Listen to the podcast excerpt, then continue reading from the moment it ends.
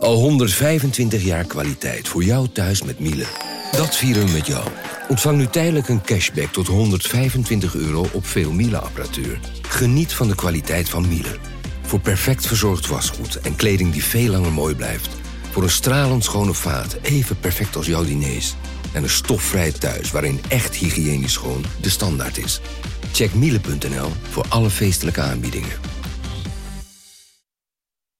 Ik ben al jaren ondernemer, maar waar moet ik eigenlijk allemaal aan denken nu ik voor het eerst personeel wil aannemen, voor het eerst ga importeren of voor het eerst een bedrijfslocatie zoek? Weet wat je wel of niet moet doen bij zaken die je voor het eerst oppakt. Check kvk.nl voor praktische stappenplannen. KVK. Hou vast voor ondernemers.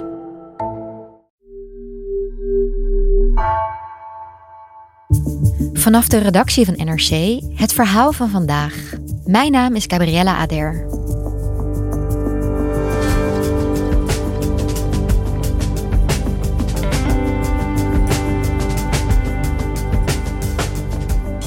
Scholieren ervaren steeds meer druk. Van hun ouders, van de school en van de maatschappij. Onderwijsredacteur Patricia Veldhuis ziet dat jongeren overspoeld worden door de continue rat race. Ze spieken uit angst om te falen, kiezen de moeilijkste vakken en lopen op hun tenen. Waarom ervaren scholieren zoveel stress?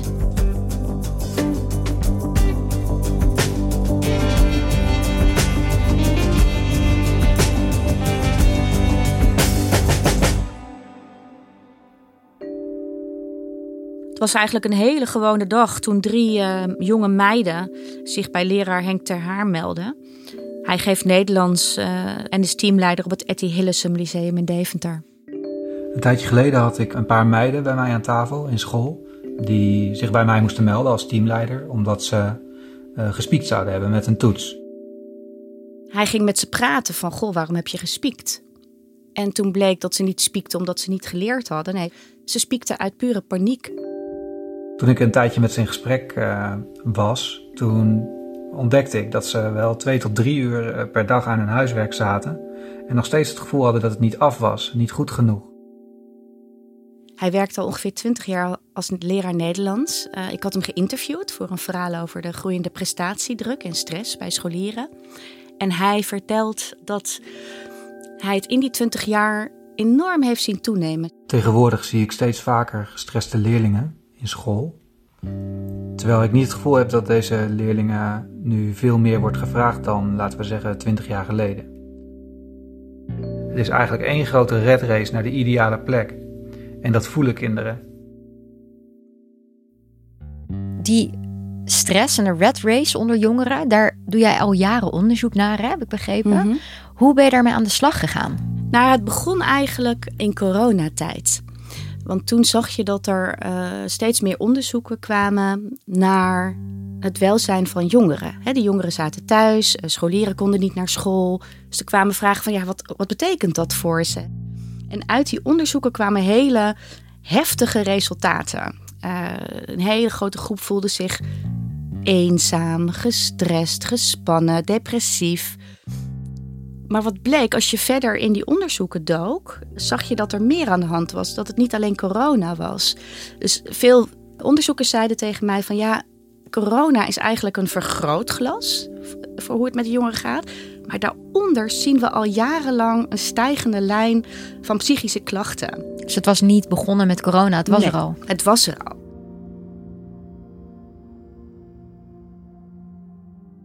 Ja, wat zien we gebeuren onder de jongeren? Je zag op een gegeven moment heel harde cijfers in een onderzoek van het HBSC. Die meten elke 4 jaar het welzijn en de gezondheid van Nederlandse scholieren. En daar zie je dat in 20 jaar tijd het aantal scholieren dat stress en druk van school heeft, is verdriedubbeld. Zo, dat is echt heel veel. Dat is heel veel, want het betekent dat bij de laatste meting, en daarvan kwamen de resultaten in september, ongeveer de helft van de scholieren zegt regelmatig of vaak last te hebben van stress en druk door school. En dat was 20 jaar geleden nog niet zo? Nee, was het veel minder, 16% of zo. En dan zie je vooral dat bij de meiden het nog veel erger is. 53% zegt dat ze last hebben van stress en werkdruk. Ja, en heb jij een idee hoe dat verschil te verklaren is? Ik heb daar met verschillende mensen, leraren, maar ook met wetenschappers over gepraat. En het idee is dat stress en werkdruk bij jongens zich vaak naar buiten richt. Ze zien bijvoorbeeld veel meer baldadig gedrag van jongens in de klas vergeleken met 20 jaar geleden. Hè. Ze gaan klieren. Meer jongens die problematisch gamen bijvoorbeeld. Terwijl bij meiden kan stress eerder leiden tot depressief, angstgevoelens, eetstoornissen. Hè, wat wetenschappers dan zeggen is, ja, meiden internaliseren en jongens externaliseren. Dus het heeft tot gevolg dat er echt iets is veranderd in, zeg maar, hoe Nederlandse scholieren zich voelen. Die onderzoekers in dat grote onderzoek, die zeiden ook echt van, het lijkt gedaan met het zorgeloze leven van Nederlandse scholieren. Zij vragen ook bij ieder onderzoek, wat voor cijfer geef jij je leven? Nou, ik weet niet, kan je herinneren dat 20 jaar geleden Nederlandse scholieren de gelukkigste scholieren op aarde waren? Zo toen ongeveer? Zat ik op school. Nou, toen was jij misschien ook heel gelukkig. Mm-hmm, yeah. Met ups en downs, ja. Yeah. In elk geval, Nederlandse scholieren gaven hun leven toen, 20 jaar geleden, gemiddeld een 8. Een 8 voor geluk, dat is het gemiddelde rapportcijfer dat Nederlandse scholieren geven aan zichzelf. En daarmee horen ze tot de gelukkigste jongeren van Europa. Dat is al jaren zo. Nu, 20 jaar later, zie je dat dat cijfer is gedaald naar een hele magere 7,1. Ja. Kan je nog steeds zeggen, is ruim voldoende, maar het is een gemiddelde, hè? En bij de meiden is het zelfs een 6,7 nu. En in het najaar ben ik samen met mijn collega Kim Bos naar een school in Arnhem geweest, het Guido. En daar hebben we met een paar meiden van rond de 15 gepraat over hoe zij zich voelden. En we hebben ze ook gevraagd van, wat voor een cijfer geef jij je leven nou eigenlijk? En daar schrokken wij toch wel van, want dat was, ja, de een zei een 5, de ander zei, ja, een tijdje geleden was het een onvoldoende, nu is het misschien net een voldoende. En ze vertelde dus hoe zij, ja, die stress en prestatiedruk van school ervaarde. Want waar had je last van? Vooral de stress van school. Nee. En hoe uitte zich dat? Ik was op een gegeven moment 2 weken thuis of zo, denk ik. Ik had geen zin meer in dingen en gewoon heel weinig energie. Maar ik wilde eigenlijk vooral gewoon niks. Zeg maar, dan kwamen alle prikkels te hard binnen. Dus dan waren mijn vriendinnen leuk, gezellig. En dan had ik gewoon geen zin om mee te doen. En dan irriteerde ik me juist alleen maar shirt aan. En toen, ik dacht echt van, wat is dit nou weer? En toen ging ik naar de huisarts. En toen hebben we een soort test gedaan. En toen kwamen we eruit, dus dat vooral onder stress. Hoe kan het nou dat jonge meiden op de middelbare school zoveel stress ervaren dat ze 2 weken lang dus gewoon vrij moeten nemen? Dat kan ik me dus helemaal niet herinneren van mijn schooltijd. Nee, ik ook niet. En onderzoekers zeggen dat dat voor een heel groot deel te maken heeft met toegenomen belang aan opleiding en aan een zo hoog mogelijke opleiding. En dat belang voelen jongeren zelf. Dat wordt gevoed door hun ouders en door de maatschappij in het algemeen, waar een enorme opwaartse druk is gecreëerd de afgelopen decennia. En dat ziet leraar Henk ook. Dat we de lat voor onze kinderen hoog leggen, ja, dat is niet voor niks. We weten allemaal dat er heel veel afhangt van een goede opleiding. De opwaartse druk die daardoor is ontstaan is eigenlijk steeds meer een tredmolen geworden, waarbij de kopgroep steeds harder is gaan lopen, studeren in het buitenland, extra stages, functies, prestaties. En kinderen en jongeren ondertussen op hun tenen lopen om het bij te houden en aan die verwachtingen te voldoen. En wat je nu hoort als je die vraag stelt, hè, waar kijken we nou eigenlijk naar? Wat is er aan de hand? Ja, wat dan telkens terugkomt is toch wel een groot maatschappelijk verschijnsel van de laatste decennia, wat in wezen heel positief is, namelijk het meritocratisch ideaal. Iedereen kan worden wat hij wil. Hè? Los van afkomst eigenlijk kan jij bereiken wat je wilt als jij maar je best doet. Want het meritocratisch ideaal, dat is eigenlijk het idee dat je alles kan doen als je maar hard genoeg werkt. Als je maar hard genoeg werkt, ja. Maar het heeft ook een keerzijde, want als jij dus niet haalt, als jij faalt, hè, even tussen aanhalingstekens, dan heb je dat dus ook aan jezelf te danken. Dus die druk op presteren is daarmee groter geworden. En er komt bij dat de verschillen groter zijn geworden tussen ik noem het nu even lager opgeleide en hoger opgeleide. Over die termen is veel discussie, want je geeft er al een oordeel mee. Ja. Maar mensen met een universitaire opleiding verdienen meer geld, leven langer. Leven langer in goede gezondheid, hebben betere kansen op de huwelijksmarkt. Dus het loont ook, letterlijk en figuurlijk, om een zo hoog mogelijk diploma te halen. En hoe zie jij dat meritocratisch ideaal terug bij jongeren op school? Je ziet dit al ontstaan op de basisschool, waar wordt voorgesorteerd voor het voortgezet onderwijs. Hè. Het belang om op HAVO of VWO te komen is groter dan ooit. Dus ouders proberen ook echt dat hun kind naar het VWO gaat. Ook al kan het dat eigenlijk misschien niet heel goed aan. Je ziet het ook in de percentages. Er zijn nu meer kinderen op HAVO-VWO dan 10, 20 jaar geleden. Terwijl ja, kinderen zijn niet slimmer geworden. En scholen zijn niet gemakkelijker geworden. Dus je hebt een best wel grote groep die eigenlijk boven zijn macht zit te werken. En ja, je ziet hetzelfde terug bij pakketkeuzes. Bijvoorbeeld op het voortgezet onderwijs. En dan moet je een profiel kiezen. Mm-hmm. Ik hoor van leraren en ook van onderzoekers dat een grotere groep leerlingen per se NT wil kiezen. Natuur en techniek, wat wordt gezien als een pittig pakket. En je ziet het ook terug bij een groeiende groep ouders die zich heel nadrukkelijk bemoeit met de schoolcarrière van hun kinderen. Tegenwoordig heb je allerlei apps, zoals Magister. Ik weet niet of je dat kent. Ja. Maar daar kunnen ouders gewoon de hele tijd alles zien van hun kind.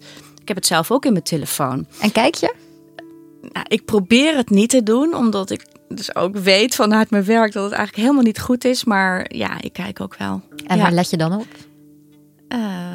Nou, of die spijbelt, of die goede cijfers heeft gehaald. Ja, het is wel sneu voor die kinderen. Je kan niet meer, als je een 3 hebt, gewoon je toetsblaadje in je tas moffelen. Nee.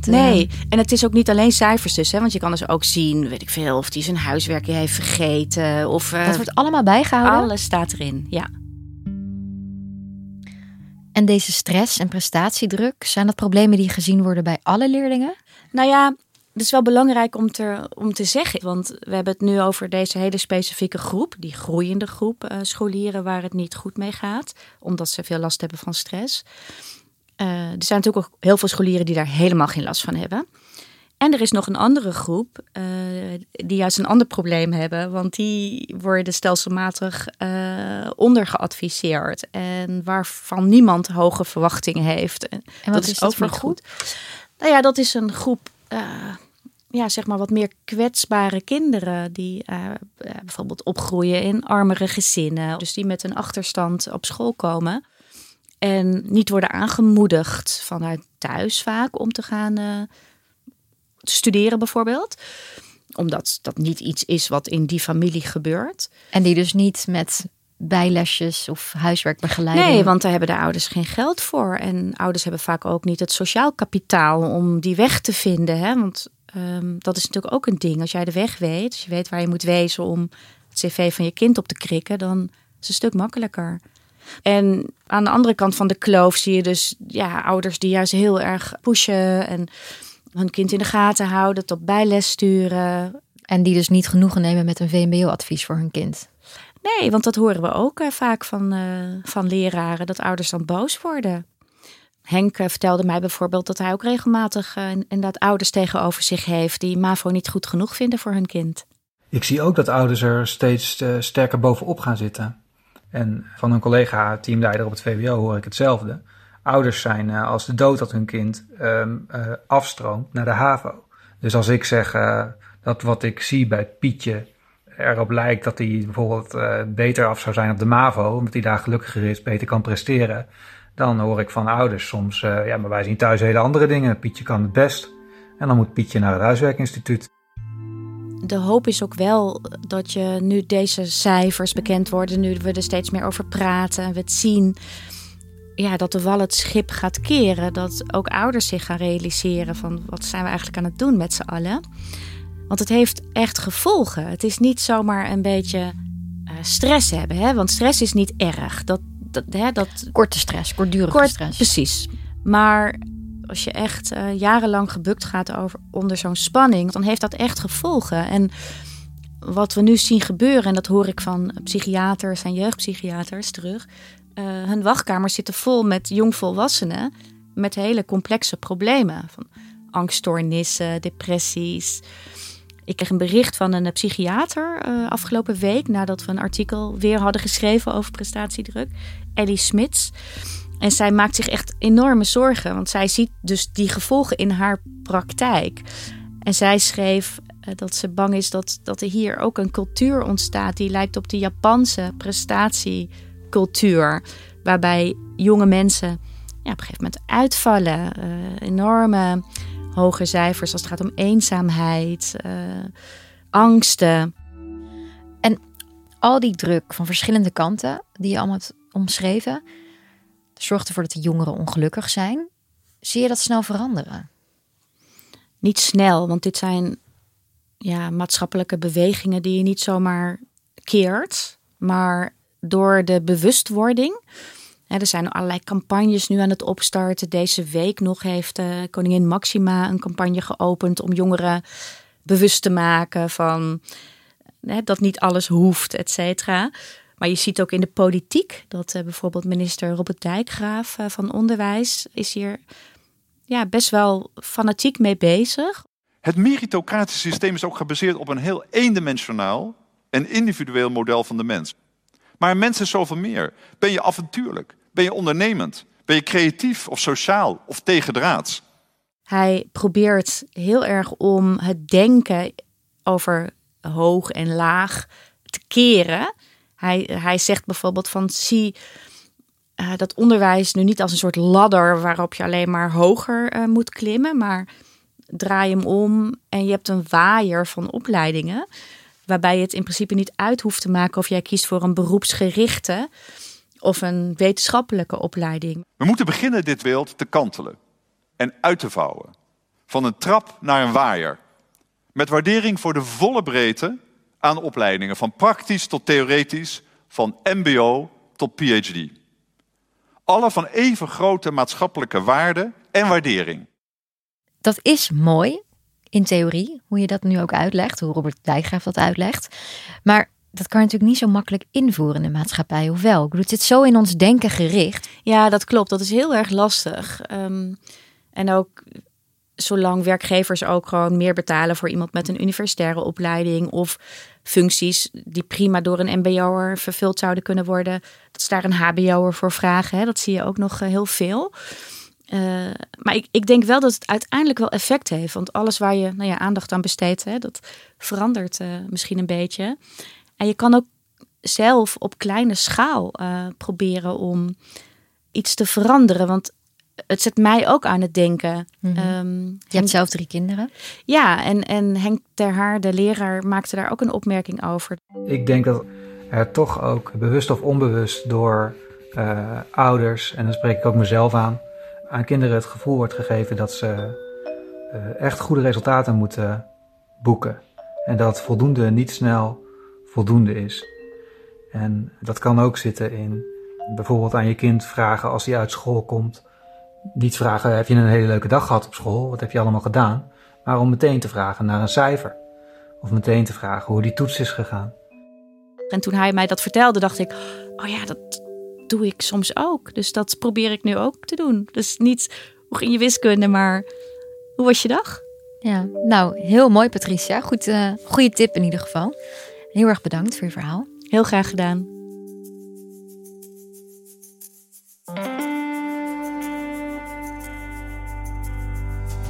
Je luisterde naar Vandaag, een podcast van NRC. Eén verhaal, elke dag. Deze aflevering werd gemaakt door Nina van Hattum, Iris Verhulsdonk en Ruben Pest. Dit was Vandaag, morgen weer.